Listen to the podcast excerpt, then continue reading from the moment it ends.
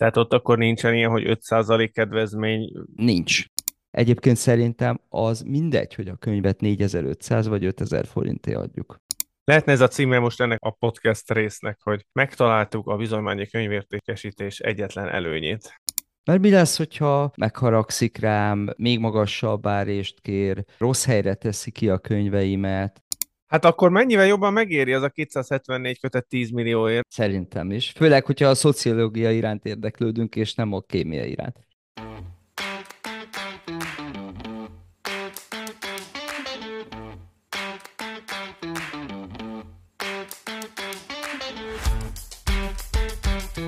Ez a Prospero könyvpiaci podcast. A nemzetközi és a hazai könyvpiac fontos témáiról. Egy könyves podcast, ami nem könyvekről szól, hanem azokról, akik kiadják, eladják és megveszik őket.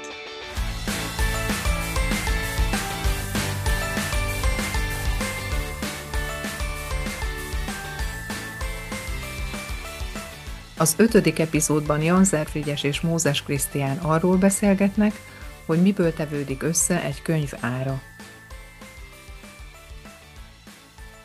Szeretettel köszöntjük hallgatóinkat a Prospero könyvpiaci podcast első 2024-es epizódjában, ahol is Janzer Frigyessel fogunk beszélgetni a könyv áráról. Hát előjáróban mondom, hogy a Frigyes mondta, hogy azért ezt mindenképpen jelezzük, hogy ez most egy szakmai szakmaibb jellegű beszélgetés lesz. Hát én azt gondolom, hogy a könyv ára az pont az, ami aztán mindenkit érint, és mindenkit érdekel, hogy miért annyiba kerül egy könyv, amennyibe. Annál is inkább, ha esetleg valaki adta már a fejét könyvírásra, vagy ismer olyat, aki, akkor azért tudja, hogy megveszek a boltban 3000 forintért egy könyvet, és akkor egy nagyon alsó polcos könyvet mondtam, és hát e-, ebből a szerző hát nem 3000 forintot kap meg, ami nyilván nem, hiszen az áfa meg a mindenféle, de hogy, hogy ennek egy töredék részét. Tehát azt gondolom, hogy, hogy ez a szerzők számára is érdekes lehet, de egyébként meg szerintem minden vásárló számára is. Úgyhogy én azért mégiscsak azt mondanám, hogy szerintem ez igazán mindenkit érint, úgyhogy... Jó, oké, okay, rendben. Mit, mit tudnánk elmondani a könyv áráról? Jó, jó, köszöntöm én is a hallgatóinkat. Én arra gondoltam, hogy próbáljunk meg végigmenni azokon az elemeken, amelyekből a könyv ára kialakul, és akkor egy picit többet megértünk róla. Vannak ebbe egyszerűbbek, ami hamar túl fogunk siklani, és van, ahol egy picit érdemes elidőzni. Tehát ilyesmiből gondolok, ami ugye evidens, hogy nyomdaköltség, a szerzőnek, vagy illusztrátornak a jogdíja, vagy a jogdíj, bocsánat, tehát hogy a külföldi könyvről van szó, a jogdíj, akkor viszont fordítónak is van még díja, a kiadói munkák, az árés, ami egy érdekes terület lesz, marketing, logisztika, tehát ilyesféle költségek. És akkor én szerintem... itt, hogy gyorsan, Igen. gyorsan belevágjak, és akkor Igen. ugye én pont mondtam is az áfát, ugye az a könyveknél egyébként nem 27 százalék, hanem 5 százalék, tehát mondjuk legalább egyébként nem egy nagyon nagy összeg, tehát mondjuk 3000 forintos könyvnél például az csak egy 150 eh, forint, hogyha jól igen, számolok. Igen. Az majdnem elhanyagolható, nyilván az sem teljesen jelentéktelen összeg, de majdnem elhanyagolható az áfa. Valóban a könyv egy ilyen kedvező helyzetben van. Úgyhogy amikor most számolni fogunk, akkor én majd javasolni fogok egy 5000 forintos mintaszámot egy könyvre, és nagyjából akkor elhanyagoljuk az áfát az egyszerűbb számítás kedvéért, mert akkor lehet ez a könyv 5100 forint is, hogyha bruttó árat veszünk, de, de, de ez annyira jelentéktelen, hogy ezzel ne számoljunk, azt javaslom. Legyen így. Nézzük a nyomdaköltséget. Ami, ami ugye a legevidensebb költség egy könyvnél. Ha nyomtatott, akkor ez nem megúszható. És én itt kértem egy pici segítséget egy kedves baráti nyomdától, amelyik egy nagy nyomda, és komoly digitális üzletága is van, és offset üzletága is van, tehát mind a kétféle módon nyomtat saját üzemében. Ugye már az offset az a Hát az offset az a hagyományos, az, a ugye, hagyományos az egy nyomda. jobb minőség, kicsit nagyobb példányszámnál, majd itt jelezni is fogom, hogy milyen példányszámoktól mondta azt, hogy offset nyomtat. Ott az offset nyomtatása praktikus, a digitális az, az majdnem olyan, mint a, az otthoni lézernyomtatónk, vagy az irodai lézernyomtatónk, hát azért annál kicsit komolyabb, meg ugye be is kell kötni a könyvet. De kisebb példányszámoknál ez a digitális nyomtatás lesz a, a, a reális alternatíva. Én egy elképzelt regényre kértem árat, 210x138 mm-es a formátuma, a borítója színes. Tehát a 210x138 az ilyen A5 környéke, nem? Mm, talán, igen, én egy konkrét könyvet mértem le, és az alapján jó, jó, jó, jó, jó, csak- Olyasmi, tehát egy ilyen viszonylag tipikus ilyen regény, tehát hogy nem egy ilyen óriási, nem egy hatalmas nagy kötet, de egy ilyen kézbefogható normális, de nem is a legkisebb zsebkönyv méret. Színes a borítója, és minden belíve egyszínű. Hát ez nyilván fekete, de itt majdnem mindegy egyébként. 256 oldalas, tehát egy nem egy nagyon vaskos, de egy ilyen viszonylag átlagos könyvecskének mondható, és papírkötéses. Ez is fontos, mert ugye ha kemény kötéses lenne, az drágítaná a dolgot. Igen, de már keménykötéses könyvek is már jóval ritkábbak, tehát már ez Igen, hát kicsit műfaja válogatja egyébként, hogy milyen, meg van, amiből mind a kettőt kiadják. Na most, én itt egy, egy olyan játékot játszottam, hogy én megadtam egy csomóféle példányszámot, csak hogy lássuk, hogy a példányszámtól mennyire függ a nyomdai ár. Tehát 5500, 1000, 10.000, sőt 100 ezer példányra is kértem árat. És akkor ugye nehéz ez egy ilyen podcastban. tippelnék, tippelnék, tehát az 50 az az, amire a digitális nyomda, tehát Igen, ö, egyébként még az 500-at mondanak. is azzal nyomnák, Igaz, képzeld el. 500-at is? Igen, ezen meglepődtem, de, de Ezen én is. észszerűbbnek tartották. Tippelhetsz, ha akarsz, akkor játszhatunk, hogy 500, 50 példánynál ez a kis formátum, ez hány forint a nyomás? Várjál. Ezer. 1484 forint plusz áfa, és itt az áfának már van jelentősége, mert itt viszont ez 27 százalékos az áfa. Jó, Aha. tehát 1500 forint mondjuk. 500 Aha. példánynál mennyi? Akkor ott legyen ezer. Ott 862. Aha. Ez egy, azért ez egy nagyon nagy különbség, és akkor az 500 is ő még digitálisat mondott. Igen, érdekes módon digitális. Hát én tudom, hogy még 300-ba is szoktak néha offset nyomni. Akkor nézzük az 1000 példányt. Ez már offset. a, a, a, igen, ez 800, 800 volt a 500, ugye? 862, tehát Aha, mondjuk, hogy ez valami 850. 400, né- én 400-zal kezdődött Hát mondani. ennyit már itt nem esik sajnos. Ennyit nem Ó. esik. Ö, 701 forint, tehát Ó, 700 aha, forint. aha.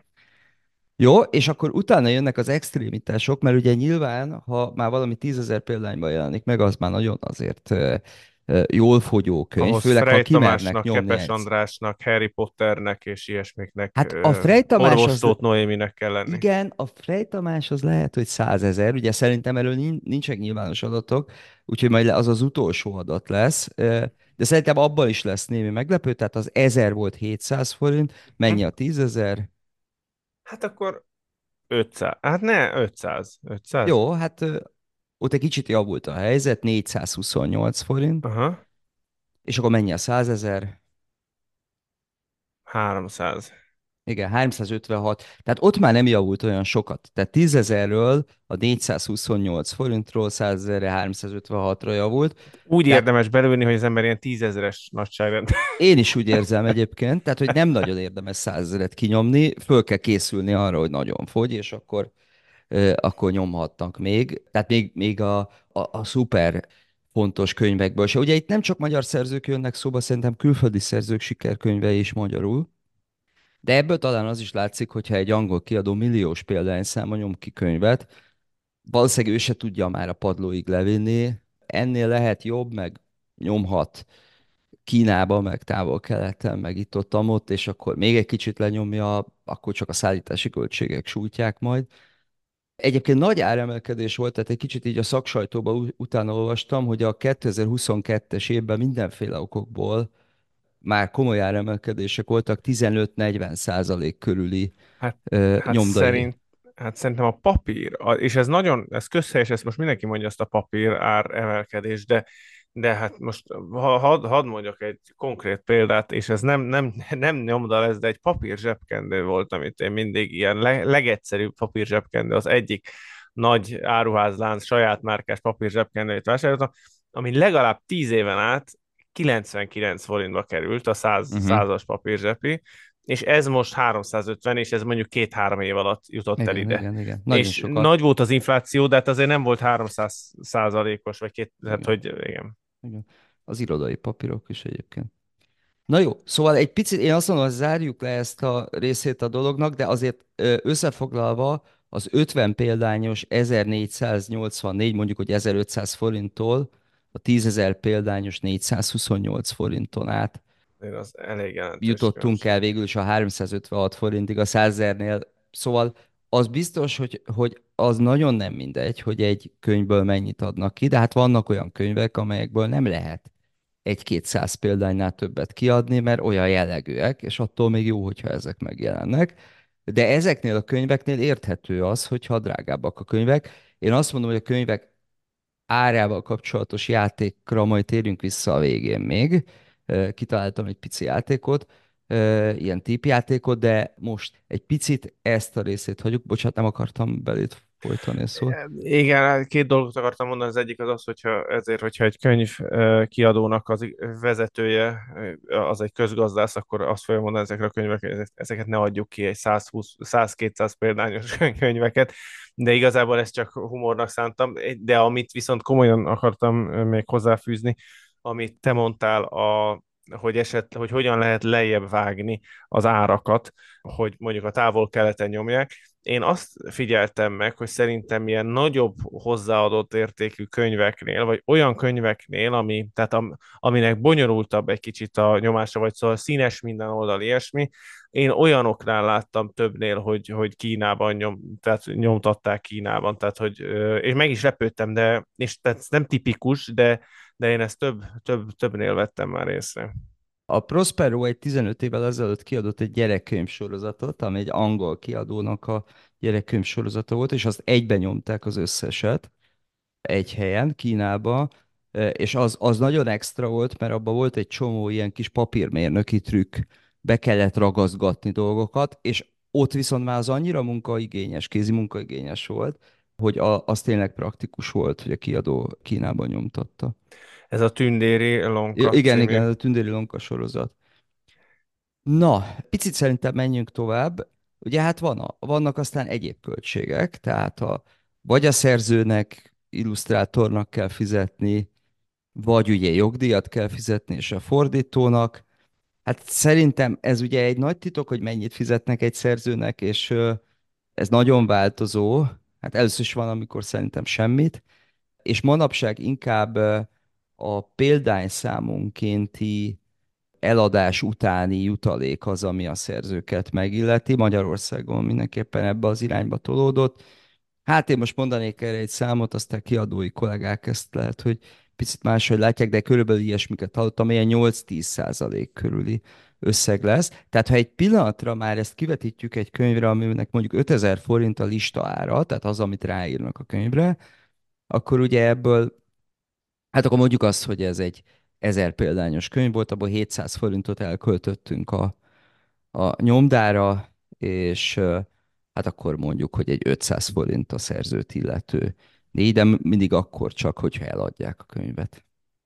És hát akkor van a kiadói munka, a szerkesztés, én ebben most nem mennék bele, mert ez, ez ugye nagyon attól függ, hogy milyen jellegű a könyv, és hogy mennyi energiát tesz bele a kiadó. Igen, tehát tördelni mondjuk mindenképpen kell valamennyi, Hát valami, szinten. igen, ez így van, ez De így van. igen, nyilván egy ilyen regénynél egyszerűbb a dolog, Igen. de hát azért átolvasni akkor is, tehát hogy igen, tehát egy korrektor, olvasó, szerkesztő, mit Ugye tudom annak egy fix költsége van, tehát itt most már tényleg nagyon nem mindegy, hogy 500 példányba adjuk ki, vagy 10 ezerbe, mert ugyanannyiba fog kerülni Igen. ez a, ez a A fordítás jellegű is ugyanannyiba kerül. Igen, a fordítás is. Hát a jogdíj az valószínűleg nem, hogyha külföldi kiadónak fizetünk. Annyit, ehhez, ehhez egy ilyen kis megjegyzést, hogy egyébként ez a 8-10 százalék, tehát én annyit tudok mondani, hogy én is ilyeneket hallottam, szóval ezt meg tudom erősíteni, amennyire én ezt ismerem. De a másik része az pedig, hogy nekem volt olyan barátom, akit fölkértek arra, hogy hogy írjon meg valami könyvhöz egy fejezetet, és akkor azt mondták, hogy évenként fizetnek, nem tudom, 12 ezer forintot. Na most ezt azért itt ráncsuk le a leplet, hogy itt akkor mit jelent ez, hogy évenként, hogy az hány, hány, hány oldal egy ív, mert hogy ő akkor azt gondolta, hogy akkor az oldalanként 12 Ja, ezer ja, forint, ja. és akkor az egyébként azt gondolom, hogy amúgy az valami Igen. tényleg ilyesmi összeg volt, és egyébként ez nem lett volna méltánytalan, azt gondolom, és utána kiderült, hogy ja, hát amennyit megírt ő, az volt egy ív, és akkor mondta, hogy jó, hát akkor ez meg gyakorlatilag Igen, mindegy. igen, igen. Hát ugye ez 16 oldal. Igen. A szer- szerkesztői ív, azt hiszem így hívják, ugye? Nem? Igen, nem? igen, igen. Hát azért ezekben egyébként én sem vagyok a kiadói dolgokban annyira benne, de igen, szóval azért az viszonylag sok munka. Erről az jut eszembe, aztán majd lehet, hogy ezt is kivágjuk, hogy nagyon régen a feleségem filmeket fordított feliratokat, és akkor azért nem teljesen volt mindegy, hogy az a film milyen volt, mert hogyha mondjuk verekedtek benne négy percig, akkor is négy percet fizettek, de hogyha valami bonyolult beszélgetésben voltak, akkor is négy perc volt, úgyhogy nem teljesen volt mindegy, hogy... Én azt gondoltam volna, hogy ott művészfilmeket kapott, szóval ez a, ez a verekedős, ez ritkább volt ezekben az esetekben. mindig, mindig úgy szurkolt, hogy na jó, legyen már egy kis Hát le, autós üldözés, nem, nem volt valami. rossz néha egy pár perc, amikor nem, nem beszéltek. Azt gondoltam volna, hogy egy ilyen, ilyen munkánál leütésre fizetnek, mint oly sok másiknál. Itt percre fizettek. Na, a kiadói költségek is egy, egy valamit, tehát hogy egy kiadót fönn kell tartani, irodája van, bérek vannak, hűteni kell, nem tudom milyen számlája van. Ezzel most már végképp ne számoljunk, mert ez meg erősen kiadó méret függő is. Tehát a legkevesebbe akkor kerül, hogyha valaki a hálószobájába, vagy a, a dolgozó szobájába tartja fenn a kiadót, és ö, Ugye ez a home office korában egyébként azért nyilván életszerűbb is, mert most nem azt hát akarom pici mondani, hogy kiadóról van szó, igen. igen, igen, de hogy mondjuk kisebb irodaméretet foglal el, szerintem minden, nem tudom, irodát fenntartó cég kisebb méretet tud elfoglalni, mint mondjuk öt évvel ezelőtt. Szerintem Ja, ez az biztos. kijelenthető. Az biztos. Igen, igen. És akkor nézzünk szerintem egy érdekesebb elemet, ez pedig az árrés, vagy nem kell feltétlenül angolul beszélnünk, de ugye ezt mi, mi mindig itt belül diszkantnak szoktuk mondani. Ezt egy picit magyarázzuk is meg szerintem, tehát ugye minden könyvnek van listára, ez az az ár, amit rányomtatnak, és ebből adnak egy árrést a kereskedőnek. Ez nagyon különböző lehet, erről szerintem érdemes is beszélni, hogy országonként ez miért változik annyira. És szerintem egy kicsit erről beszéltünk is, mármint, Igen. hogy, hogy itt összekössük a, a magánkiadás és a kiadói kiadás Igen. kapcsán az e- előző, hú, most nem tudom, a hanyadik, hanyadik részben, de, de ez, ez, ez már fel, felmerült ez a téma, és most akkor ezt, ezt bontjuk ki egy kicsit jobban. Igen, igen. Tehát ez az az ár, tehát a listár, amiből a kereskedők kapnak árrést. Vannak olyan országok, ahol csak a kereskedők kaphatnak árrést, mert úgynevezett kötött árszabályozás van, tehát törvényi úton általában szabályozzák, hogy egy magánvásárló felé senki nem adhat engedményt. Kivételes eseteket leszámítva, tehát használt könyv, vagy már kicsit régebbi a könyv, mondjuk több mint, mondjuk Németországban több mint 18 hónapja jelent meg, vagy ö, ilyesmi. Tehát ott akkor nincsen ilyen, hogy 5% kedvezmény, Nincs. nem tudom, XY törzskártya, ilyen-olyan. Tehát, hogyha bármilyen online ö, német áruházra rámész, és egy német könyvet nézel meg, de ez fontos, hogy nem mondjuk egy angolt vagy egy Mhm. spanyolt, ö, akkor Németországon belül nem fognak kedvezményt adni. Uh-huh. Tehát kötött árszabályozás van. Egyébként hasonló rendszer van Franciaországban vagy Spanyolországban is. Itt ezeken a helyeken nem, nem lehet kedvezményt adni, vagy csak mondom ilyen nagyon nagy korlátok között, de egy új könyvre nem lehet, tehát ott nincs kivétel. És például a francia könyveknél bele is nyomtatják, de lehet, hogy a németeknél is így van, hogy pontosan mikor jelent meg. Tehát, hogy 2024. január 16-án jelent meg. Uh-huh. E, És akkor ugye ehhez képest lehet mérni. Franciaországban egyébként azt hiszem 12 hónap, amíg nem lehet hozzányúlni. Franciaországban még azt is megkötik, hogy az online kereskedőknek föl kell számolniuk szállítási költséget, hogyha szállítanak, hogy ne lehessen ezzel trükközni, hogy jó, hát akkor a könyvet nem adjuk olcsóbban, de mondjuk ingyen szállítunk. Magyarul, egy, hogyha az ember szeretne kedvezményesen francia könyvet venni, akkor azt mondjuk egy olasz webshopon keresztül kell venni, mert akkor ott az már nem ér. Igen, lehet. Lehet, de Jó, egyébként lehet, hogy sehogy se de... tudod. Lehet, hogy sehogy se tudod megoldani. Egyébként mi például bizonyos német könyvekre adunk kedvezményeket, tehát, tehát egyszerűen olcsóbb Magyarországon megvenni azokat a könyveket, mint, mint Németországban. Ennek ugye az lesz a következménye, hogy ezekben az országban, ahol kötött árszabályozás van, általában a, az árések alacsonyabbak. Hiszen tudja a kiadó, hogy a kereskedő nem azt fogja csinálni a 40 vagy 50 százalékos áréséből, hogy abból 10 vagy 15 vagy 20-at a vásárlónak továbbad, mert nem teheti meg. Ezért különösen Németországban eléggé alacsonyak az árések, és mondjuk Franciaországban se túl magasak, ellentétben azokkal az országokkal, ahol teljesen szabad az ár meghatározás, és ott magasabbak az árések, de azért azt meg kell mondani, hogy az árések nem csak ettől függnek, hanem a típustól is függnek.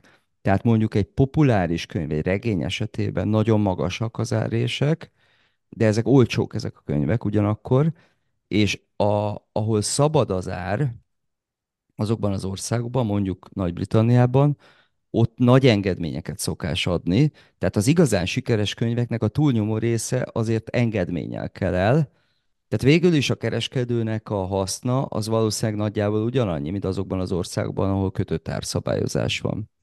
És jól sejtem, hogy akkor ezekben az országban, ahol kötött árszabályozás van, ott a kiadó sem adhatja el a saját könyvét olcsóbban. Tehát ugye Nem. Magyarországon ez egy, ez egy bevett gyakorlat, hogy ugye azt az árrést, azt az, mondjuk most üssünk alsónkra 50%-nyi árrést, 40-50 közötti árrést, ami e, a kereskedőnek ugye van, azt a kiadók a saját, tehát aki értékesítést is végez, most már egy főleg online lehetőségekkel élve, akkor abból ő a nagy részét elengedi, és akkor mit a 30% kedvezménnyel meg lehet venni a kiadónál, vagy legalább 20, 20-szal, és, és akkor ugye így érdemesebb nem. a kiadótól venni sokszor. Nem, ott nem lehet. Ugye a kötött árszabályozásnak az is lenne a célja, hogy megtartsa az elsősorban a független kereskedőket a piacon, jó helyzetbe hozza őket, tehát nem túl észszerű a kiadónak saját magának eladnia, vagy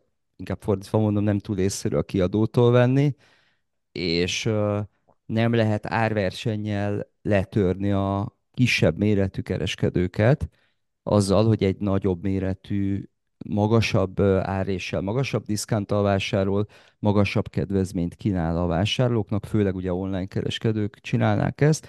Ezekben az országokban ez nem lehetséges. És akkor még azt tenném hozzá, ami Magyarországon nincs, és akkor picit mindig érdemes összehasonlítani, nálunk nagyon egységesen, ugye nálunk egy szabad, szabad ármeghatározás van, és, és nincs nagyon disztinkció abban, hogy most egyes könyveknél mennyi az árés. Tehát ezek a nagy, nagy kiskereskedelmi cégek, mondjuk mint a Libri vagy a Lira, azok pontosan ugyanannyit szoktak kérni minden egyes könyvre, talán nagyon kevés kivétel van, tehát van egy egységes ár, és annyit kérnek. Ez nem teljesen egészséges dolog, mert egy picit a, a nyomdai ára is visszamenve, egy szakkönyv esetében nem szabadna ugyanannyit kérni. Egyrészt a könyv drágább, tehát abszolút értékben úgyis többet keres rajta a kereskedő. Másrészt drága az előállítása a könyvnek, meg kicsi a példányszám, hogy ezt láttuk a nyomdai költségeknél. Tehát nem nagyon észszerű az, hogyha ennyire nem strukturált a, a, az ár és rendszer. Magyarországon így van sajnos, és az ilyesmi például egy kicsit meg is öli a szakkönyvkiadást. Már az is megöli egyébként, hogy Magyarország túl pici, és, és kicsi a közönség, amely magyarul olvas szakkönyvet. Tehát például a Békés Gáborék könyvénél tudom, hogy az meg fog jelenni most magyarul, de arra külön szponzort vagy szponzorokat kellett keresni, amelyek megtámogatják a könyvnek. A, az első része fog megjelenni a, a, az angol nyelvű könyvnek, ugye ez egy korábbi beszélgetésünk Békés Gáborral. Igen, még egy nagyon uh Na, na, én nagyon szeretem a magyar nyelvet, és ez egy nagyon szuper dolog, hogy ez ennyire unikális, de azért könyv, könyvpiaci Hát szempontból ez nem szakkönyveknél különösen nem. Tehát, mondjam. tehát, tehát azt akartam mondani, hogy az lehetséges, hogy most mértékeket is mondjunk, hogy egy angol kiadónál mondjuk 30, 35 százalékos árés van mondjuk egy szakkönyvre a kereskedők felé, és azért abból is a kereskedő adhat kedvezményt a vásárlónak, de mondjuk 50 százalék van egy, egy populáris könyv esetében, és abból valószínűleg még több kedvezményt fog adni a kereskedő a vásárlónak. És akkor hát nyilván arányaiban Németországban, ahol kisebbek a, az árések minden tekintetben, hiszen kötött árszabályozás van, ott lehetséges, hogy akár 25 vagy 30 százalék egy, egy szakkönyvnél az árés, még ennél kevesebb is akár lehet, és mondjuk 35 százalék egy populáris könyvnél. Ennyit érdemes talán az, az árés kérdéséről mondani. Még egy kérdésem lenne ezzel kapcsolatban. Ez baráti társaságban merült föl, és volt erről egy beszélgetés, hogy miért van az, hogy a könyvekre rá van írva, hogy mennyibe kerül. Tehát mondjuk egy tejfölre nincs ráírva, hogy az mennyibe kerül, és igazából ugye Magyarországon, ahol nincs ilyen kötött árszabályozás, gyakorlatilag nagyon sok esetben nem is annyiba kerül amennyibe, mert hogyha az online veszem meg, a kiadótól veszem meg, a akció, leakciózzák így ugyanúgy, tehát hogy, hogy, hogy ez miért alakult ki ez a hagyomány, hogy egy könyvben rajta van az, hogy mennyibe kerül? Én azt hiszem, hogy Magyarországon ennek jogszabályi háttere is van, és lehet, hogy más országokban is, mert nagyon sok országban írják rá az árat, tehát rá kell írni az árat, és szokássá is vált, hogy ráírják, és a kiadó a saját weboldalán, régen pedig prospektusban is kiadott egy lista árat, ami hát nagyon jól összehasonlíthatóvá teszi a dolgokat. Angliában volt egy sok-sok évvel ezelőtt egy olyan ötlet, hogy nem ez lesz, hanem lesz egy átadási ár, egy ilyen net price meghatározás, és akkor majd a kereskedők azt csinálnak, amit akarnak. Tehát magyarul nem az lesz, hogy azt mondom, hogy 20 font a könyv, hanem mondjuk 10 ér adom az összes kereskedőnek, és akkor ők majd kitalálják, hogy azt ők most 16 ér adják, vagy 22 ér. De aztán ebből nem lett semmi. Szóval minden országban van lista ára a könyvnek, ami szerintem jó dolog. Nagyjából ez szokott egy ilyen kötelező attribútum lenni, és ennél még inkább az, hogy a, az ISBN számot és a vonalkódot ráteszik a könyvekre. Ugye ISBN szám miatt van Magyarországon 5% áfája egy könyvnek, mert attól lesz ez hivatalosan egy könyv jogi értelemben. Igen, szerintem, igen, 27 igen, szerintem ezt kötik. Lehet, hogy nem pont így van a törvényben megszabályozva, de, de, de, de azt gondolom, hogy igen. Mert tehát amikor mi csináltuk ezt az egyesületi könyvet, amiről már ugye volt egy kis szó, ott is az volt, hogyha, hogy, hogy akkor azt mondtuk, hogy akkor ez ISBN szám. És ugye egyébként azt úgy kellett csinálni, hogy az ember ír a Szécse, Országos Széchenyi Könyvtárnak egy e-mailt, és akkor, hogy lesz egy ilyen könyv ezzel a címmel, és azt írják, válaszolnak, hogy rendben, akkor itt az ISBN szám, és ez egy nagyon olyan, egy olyan emberközeli Igen. folyamat volt, szóval, hogy... Igen, nagy kiadók esetében kapnak egy ISBN tartományt, legalábbis külföldön, uh-huh. és akkor ők gazdálkodnak azzal, de ott is be kell valamilyen szervezethez jelenteni, hogy melyik könyvnek mi lett az ISBN-nek. Beszéljünk akkor a marketingről egy kicsit. Ugye a marketing az egy érdekes dolog Magyarországon különösen, mert hogyha egy kiadó már nagyon kiköltekezett, sokat költött a nyomdára, nagy áréseket kellett adnia, ugye Magyarországon azért a nagyok felé ilyen 50% körüli áréseket szokás adni, akkor mi spórol a marketingen. Szóval a marketing költség az nyugodtan lehet nulla is, és most egy nagyon pici iróniával mondom ezt, és, és, és sajnálattal is egyben, mert szerintem nem jó ez. Tehát azért egy ideális esetben azért ez valamilyen mérhető összeg, és akkor ez mondjuk lehet 10% de itt most megint egy picit a példányszámokra gondolni kell, tehát hogyha egy 5000 forintos könyvből 1000 példányt adunk ki, akkor az, az még mindig nem lesz egy olyan túlzottan nagy összeg, hiszen a listaár értékkel számolva az egy 5 millió forintos érték, annak a 10%-a az 500 ezer forint. Egyébként nyilván ez, ez valami, de hát ugyanez egy 10 ezer példányos könyv esetében már 5 millió forint, ami viszont már tényleg egy mérhető, komoly marketing költség. Na, szóval én erről ennyit mondanék. Én csak annyit, hogy azért ez nem, nem, nem könyvpiaci sajátosság nekem. Én voltam kapcsolatban egy nagyon szimpatikus házaspárral, akik egy logikai játékot fejlesztettek ki, és fröccsöntöttek is, meg minden, tehát hogy, hogy úgy le volt gyártva, és a, én a gyerekekkel szoktam is azzal játszani, de, de már nem lehet kapni, mert ott is, tehát igazából ez, ez a vállalkozásuk tulajdonképpen ez csődbe ment, és hát nem, nem ezzel foglalkoznak már, mert ott is azért igazából a marketing nem volt mellé téve, tehát maga a termék az tök szuper volt, és én azt gondolom, hogy, hogy lett volna benne jövő, csak, csak így a, én talán, talán ez a marketing, ez, ez azért van egy ilyen negatív konnotációja, vagy egy kicsit ilyen rossz áíz ennek így úgy Magyarországon a, a közbeszédben, pedig, pedig ennek lenne, lenne haszna is, és, és lenne létjogosultsága. Szóval ez nem csak a könyveknél van így, hanem, hanem más területen is szerintem. Igen, e, hogyha valakit ez zavar a fogalom, és én ezt értem, meglátom is, akkor nevezheti promóciónak, és hogyha még ez is zavarja, akkor ki lehet találni valami egyéb fogalmat, tehát a vásárlók megismertetése a könyvvel, és akkor ugyanazt a tartalmat lehet mögé hát tenni, jó, de enélkül jó bornak is menni. kell a cégért, szóval, hogy hát, hát ez, ez, ez enélkül, enélkül nagyon-nagyon ritkán adja el magát a könyv, tehát saját magától nagyon ritkán, de erről beszéltünk is már korábban is, Szóval ezzel számolni kell, és én egyébként szoktam azzal az esettel találkozni a Prospero disztribúció üzletágunkban, hogy jön egy kiadó, és már kinyomtatták a könyvet. Ami egyrészt ugye a példányszám szempontjából is nagyon kérdéses, hogy ez egy jó döntés volt-e, mert nem mindig az a jó döntés, hogyha kinyomtatod akárhány ezer példányban, azelőtt, hogy bármi történt volna. Ja, és, és meg szokták határozni az árát. Hogy ez is hiba, mert akkor kiderül, hogy jó, de így már nem jövünk ki. Tehát, hogy akkor az az ára, amit ráírtunk, meg amit meghatároztunk, egyébként amit ráírnak, azon lehet változtatni, tehát lehet árat emelni. Csak akkor le kell ragasztani azt az árat. Abból nem jön ki, tehát nem jön ki a marketing. De egyébként se jön ki a marketing, mert teljesen elköltöttünk mindent a szerkesztésre, arra, hogy szép legyen a könyv, meg a nyomdára. És ilyenkor nagyon nehéz mit mondani, mert én ilyenkor nagyon pessimista vagyok, hogy mi fog történni, tehát ennél tervezettebben kell könyvet kiadni, és hogyha hát valami értelme van egy ilyen könyvpiaci podcastnak, akkor például ez, hogy a, aki még nem követett el hibákat, az akkor gondolja át előre, és akkor ezt számolja bele. Egyébként szerintem az mindegy, hogy a könyvet 4500 vagy 5000 forinté adjuk.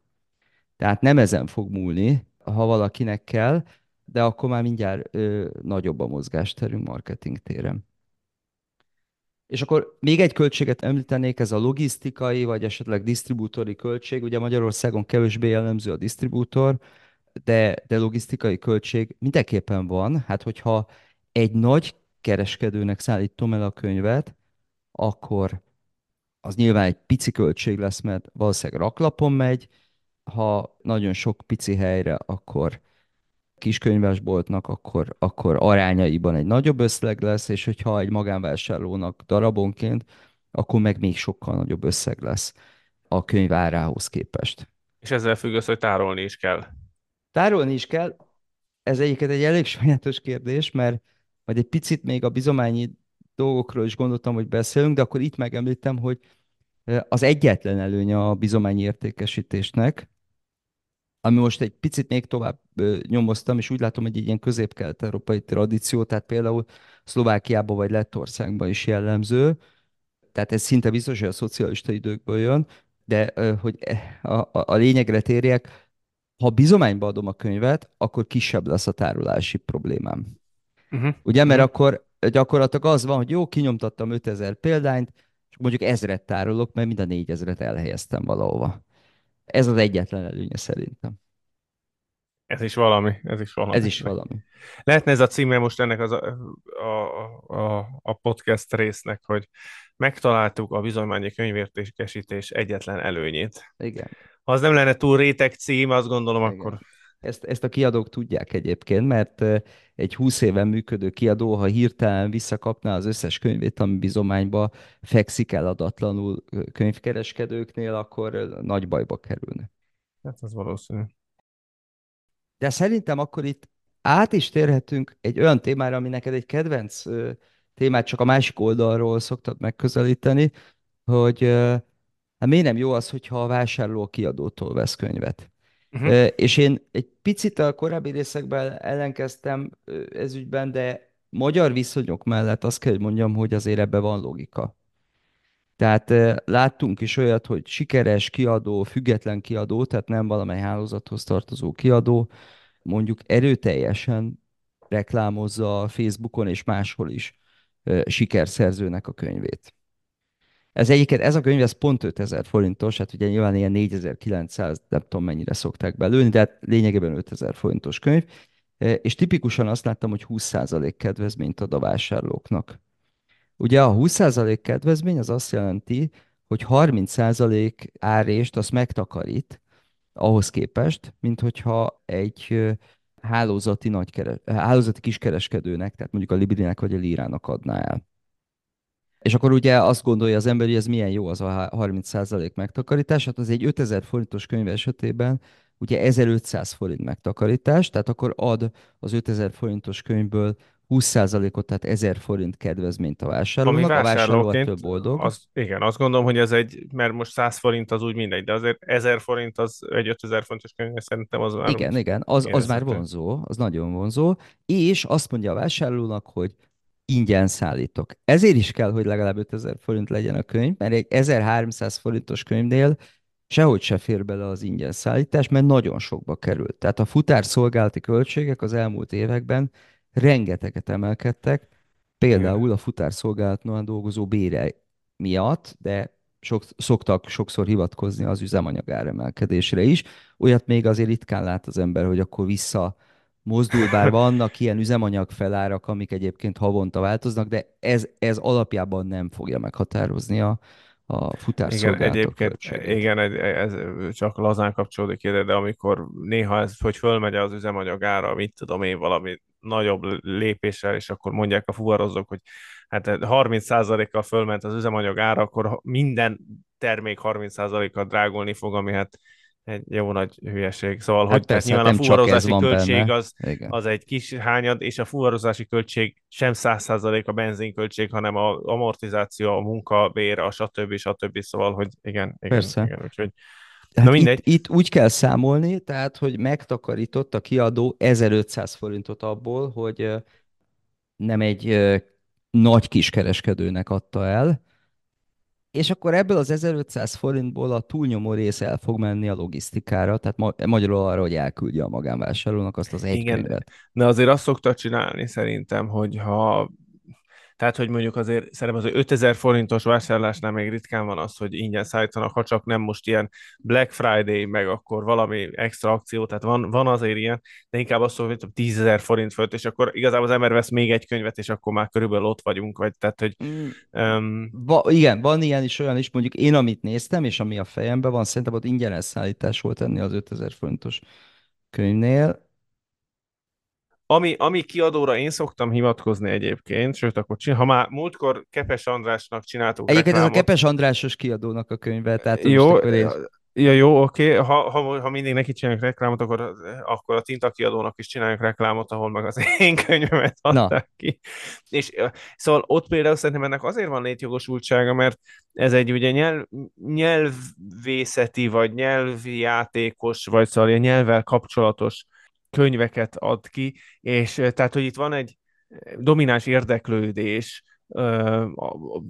vagy tematika így a könyvekben, Igen. és hogyha az embernek van egy ilyen érdeklődése, akkor könnyebben választ onnan is, hogy hú, hát ez is milyen jónak néz ki, na akkor veszek egy ilyet, vagy veszek egy olyat, akkor könnyebben tud mellé rakni egy olyat, tehát hogy ugye ez Persze. egy kicsit egy ilyen szak, szakkiadó. Persze. Tehát ez, ez egyébként ezért jó is, hogyha egy kiadónak van profilja, mert akkor van egy ilyen esély. Igen. És, és igazad van, tehát itt észszerű azt mondani, hogy 10 ezer forint, és akkor már a logisztikai költségek már két könyvre fognak megoszlani, ami hát egy sokkal könnyebb helyzet. Egyébként az se teljesen mindegy, tehát mondjuk ilyen futárszolgálatos szállítás az azért ilyen 1500 forint magasságában van nagyjából ma, tehát Mhm. ilyen házhoz házi, háztól házig, de hogyha például automatába kéri a vásárló, akkor a kiadó sokkal jobban jár, vagy bárki, mert az azért az 1000 forint alatt van egy feladó számára. És akkor ugye az 1500 forint megtakarításból akkor valamennyit még a plusz marketingre lehet fordítani. Az nagyon fontos, hogy a kiadó a saját részéből is, tehát egy 5000 forintos könyvből ugye 2500 forint az, ami a kiadónál marad elvileg, mindenképpen akkor is, hogyha kis kereskedőn keresztül adja el, abból ugye kellett költeni a nyomdára, és elmondtuk, hogy még minden, mi mindenre, de arra abból ugye költött marketingre, de itt még hozzátehet a marketinghez. Tehát mondjuk külön csinálhat egy kampányt, legalább egy ilyen pár száz forint értékig arra, hogy elérjen magánvásárlókat.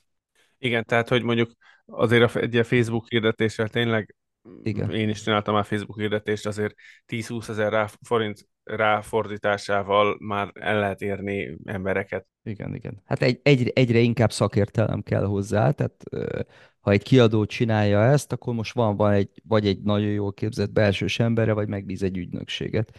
De mindegy, ez, e- ez már részletkérdés. Az a lényeg, hogy szerintem anyagilag körülbelül ugyanoda jön ki. Tehát ha 50%-ot ad nem tudom kinek, és akkor bizonyos költségei kisebbek, hát mondjuk elsősorban a logisztikai költségei, kontra ő értékesíti a könyveket, nagyjából ugyan, ugyanoda jön ki, sokkal több belső munkája lesz, mert a logisztikában még az is benne van, hogy valakinek azért be kell csomagolnia, Meg szóval is kezelnie lehet... kell, meg a megrendelést, meg Igen. számla, meg nem tudom, meg Igen. mégse azt kérte, meg visszaküldte Igen. meg. Tehát, hogy azért ezzel van, van macera, persze. Igen, igen, igen. Talán egy kicsit rosszabbul is jön ki. Amiért megérheti, az egy dolog, két dolog, az, hogy listát épít. Tehát ha ugyanez a kiadó két hónap múlva megint kiad egy könyvet, és elkérte az engedélyt a, a vásárlótól, hogy küldhessen neki hírlevelet, hát akkor újra esélye van arra, hogy, hogy eladjon neki, és akkor már a marketing költségei már nullához közelítenek ennek a könyvnek a ezen ügyfél felé való eladása tekintetében. Szóval e, ezzel Illetve, jól járhat. illetve az is elképzelhető, hogy, ezzel, hogy a forgalma viszont nő. Tehát, hogy lehet, hogy Igen. ezer forinttal olcsóban a vásárló megveszi, tőle veszi meg a könyvet, megveszi a könyvet, ha meg bemenne valamelyik nagy könyvesboltba, akkor ezt nem venné észre, vagy ott nem. Tehát, hogy Pontosan ez, így van, pontosan. Tehát egy hírlevélbe részletesen le tudja írni, hogy mennyire érdekes ez a könyv. És én most vettem is így könyvet, tehát tudom, hogy ez így eh, még az én esetemben is működik. Szóval persze ez egy észszerű dolog. Azt is hozzá kell tenni, hogy egy kicsit a magyar piacnak a problémáit is tükrözi, hogy ennyire dominánsan egy-két meghatározó szereplő van, és nem csak ez az elem, tehát hogy saját listája legyen, hanem a függésnek a csökkentése. Tehát az nem jó, hogyha egy viszontaladó adja el a könyvneimnek a 75%-át. Mert mi lesz, hogyha megharagszik rám, még magasabb árést kér, nem tudom én, rossz helyre teszi ki a könyveimet, ak- Csődbe akkor megy. összeomlik az egész. Igen, az, e- az egész összeomlik. Tehát ha nem lépítünk listát egy ilyen rossz helyzetből, ö, akkor az valószínűleg azért hiba. Igen. Szóval azért megint ez a, az a végkövetkeztetés, mint a podcastünkben, más témákban is már többször volt, hogy nincsenek csodák. Tehát az, hogy a kiadói értékesítés, vagy hogy a könyvára, vagy hogy hon, honnan lehetne lefaragni, hogy azért igazából olyan nagyon sok, sok extra profit azért nem keletkezik val- Igen. valójában egyik oldalon sem. Én egyet akartam még mondani, vagy mondani, Talán még egyet akartam mondani, még egy előnyt. Ugye mondtunk uh, uh, már itt egy előnyt a bizományi értékesítés mellett is, ugye ez, hogy nem kell annyit raktározni. A listaépítés az viszont a közvetlen értékesítés mellett szól, és még egy a közvetlen mellett, ugye a bizománynál ott az történik, hogy odaadtam a könyvet, és majd amikor a kereskedő azt mondja, hogy eladta, akkor ad egy jelentést, és akkor x napra fizet.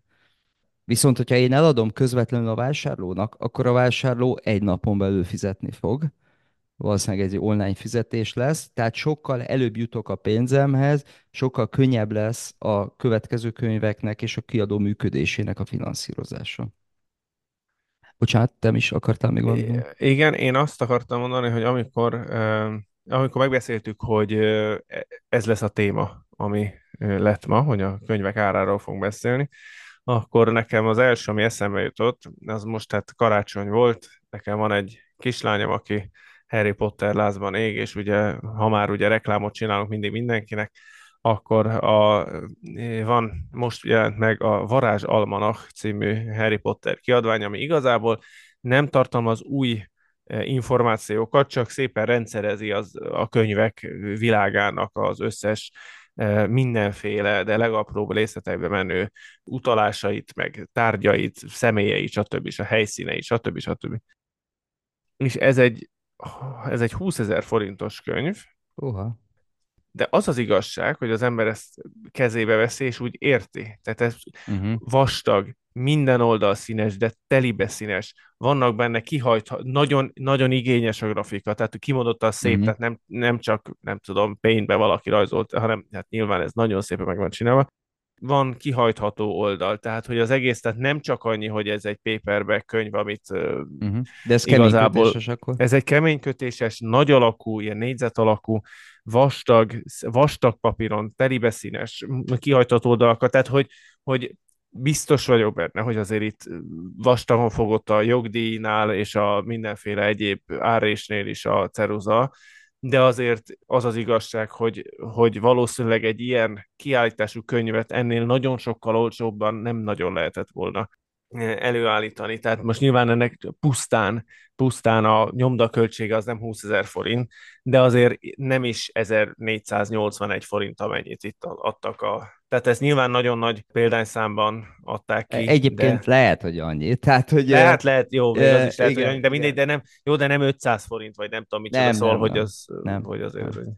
Nem, e- egyébként nagyon jó, hogy ezt mondod, mert, mert ez így átkötődik ahhoz is, amit én így utolsónak szántam mondani. Szóval mondod ezt, hogy ezt nem lehetett sokkal olcsóbban adni, de egyébként azt hiszem sokkal drágábban se lehetne adni. Tehát Magyarországon azért nem sokkal 20 ezer forint fölött lehet így a pszichológiai határa mennyire el lehet adni egy Jó, könyvet. most úgy gyorsan rákerestem, igen, 10 16 ezer forint. Jó, 16 de mindegy, forint. ez akkor is már a, a, a legteteje Hát, így a magyar igen, igen, viszonyoknak. igen. Ö, Ugye ez, ez érdekes az én szemszögem, mert ugye mi alapvetően és főként azért külföldi könyvekkel foglalkozunk, tehát én nagyon régóta hozzászoktam ahhoz, hogy azok sokkal drágábbak ennél.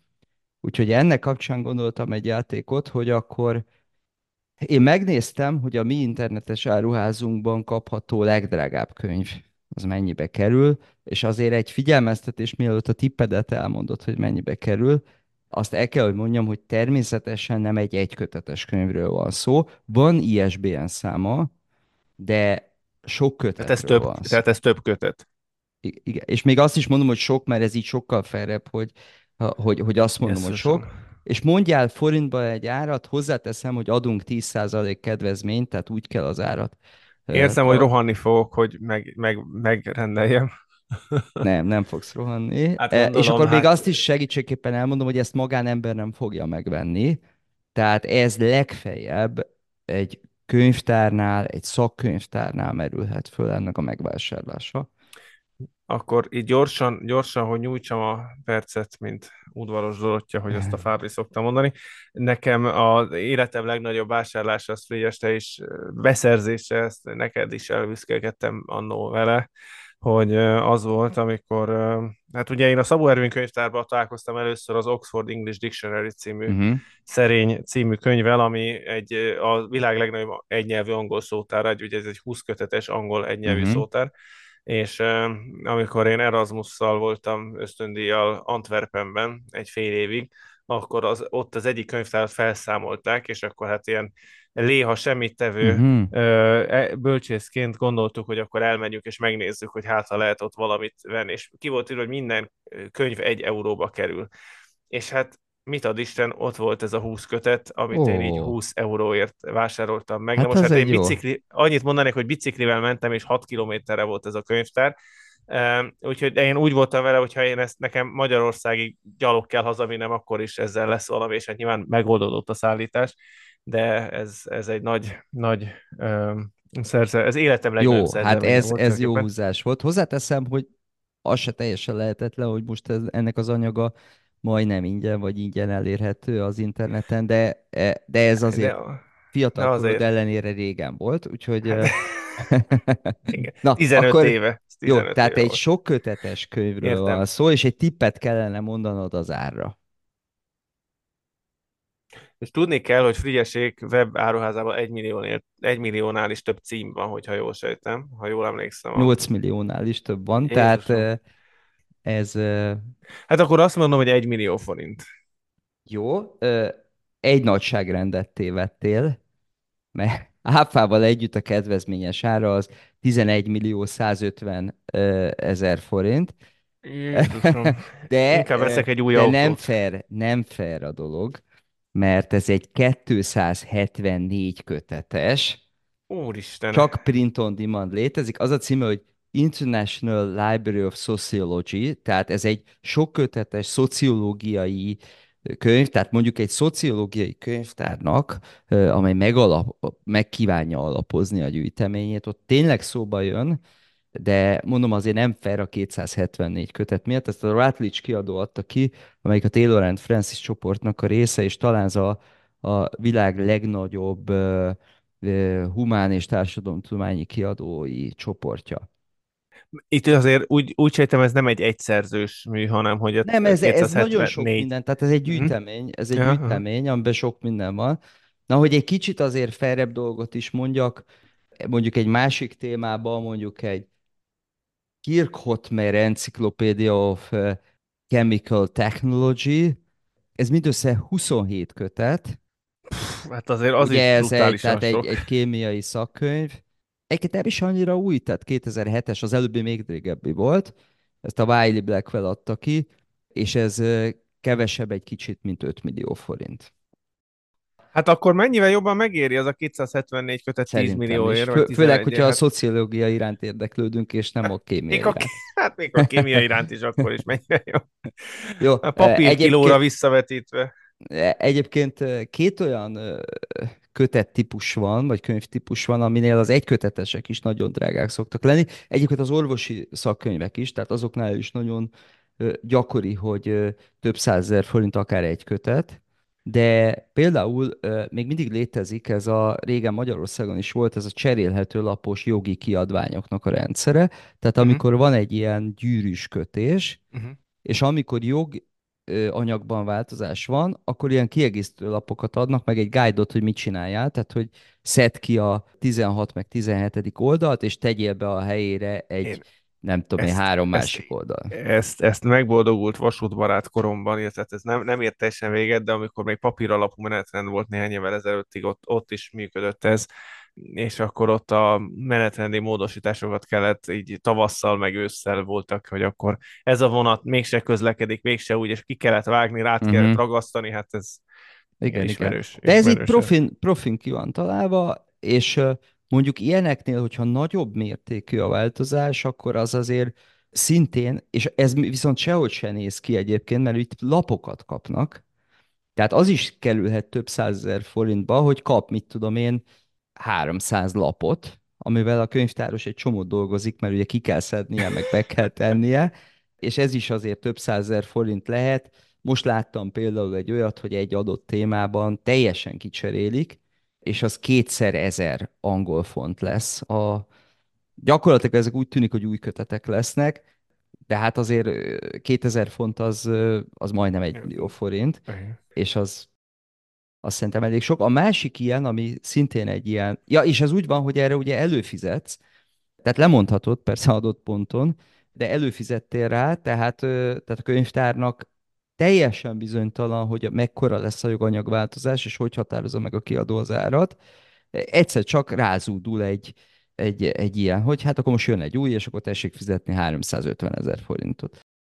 Picit hasonló a zenei kritikai kiadások, vagy összkiadásoknak az ügye, ahol ugye egy-egy zeneszerzőnek az életművét évtizedeken keresztül dolgozzák fel, mert nagyon lassan készülnek ezek. Ugye itt is az a probléma, hogy óriási munka van benne, tehát e- ennél aztán tényleg a szerkesztési munka az, az hatalmas, és hát most láttam például két kötetbe jön ki egyetlen egy zeneműnek a kiadása Glücknél, az egy ilyen 300 ezer forint körüli ár, és ez is olyan, mint az előző, hogy nem lehet tudni, hogy a nem tudom én 16. kötet az mikor jelenik meg, és mennyibe fog kerülni. Most mondhatja azt a könyvtár, hogy jó, akkor ezen túl nem kérek egyet se, de akkor még drágábban fogja megvenni, hogyha egyszer utólag pótolni akarja, meg hát ki tudja, hogy tudja pótolni.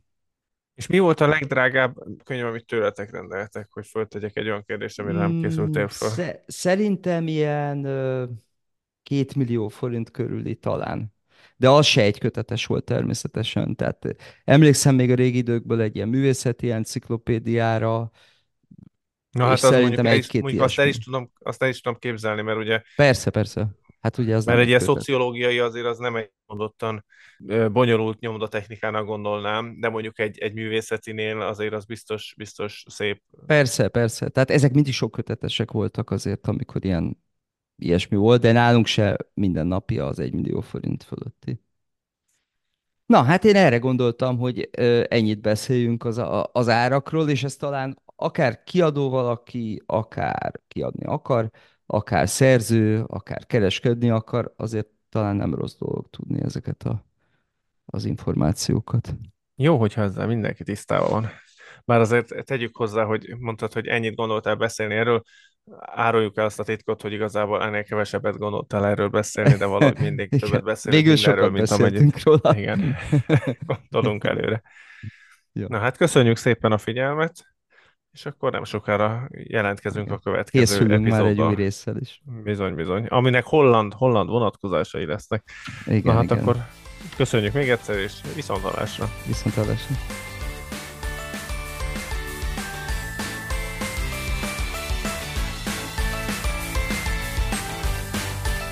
Ez volt a Prospero könyvpiaci podcast. Köszönjük, hogy hallgat minket. Észrevételeit, javaslatait kommentben, vagy a prosperokukac prospero.hu e-mail címre várjuk.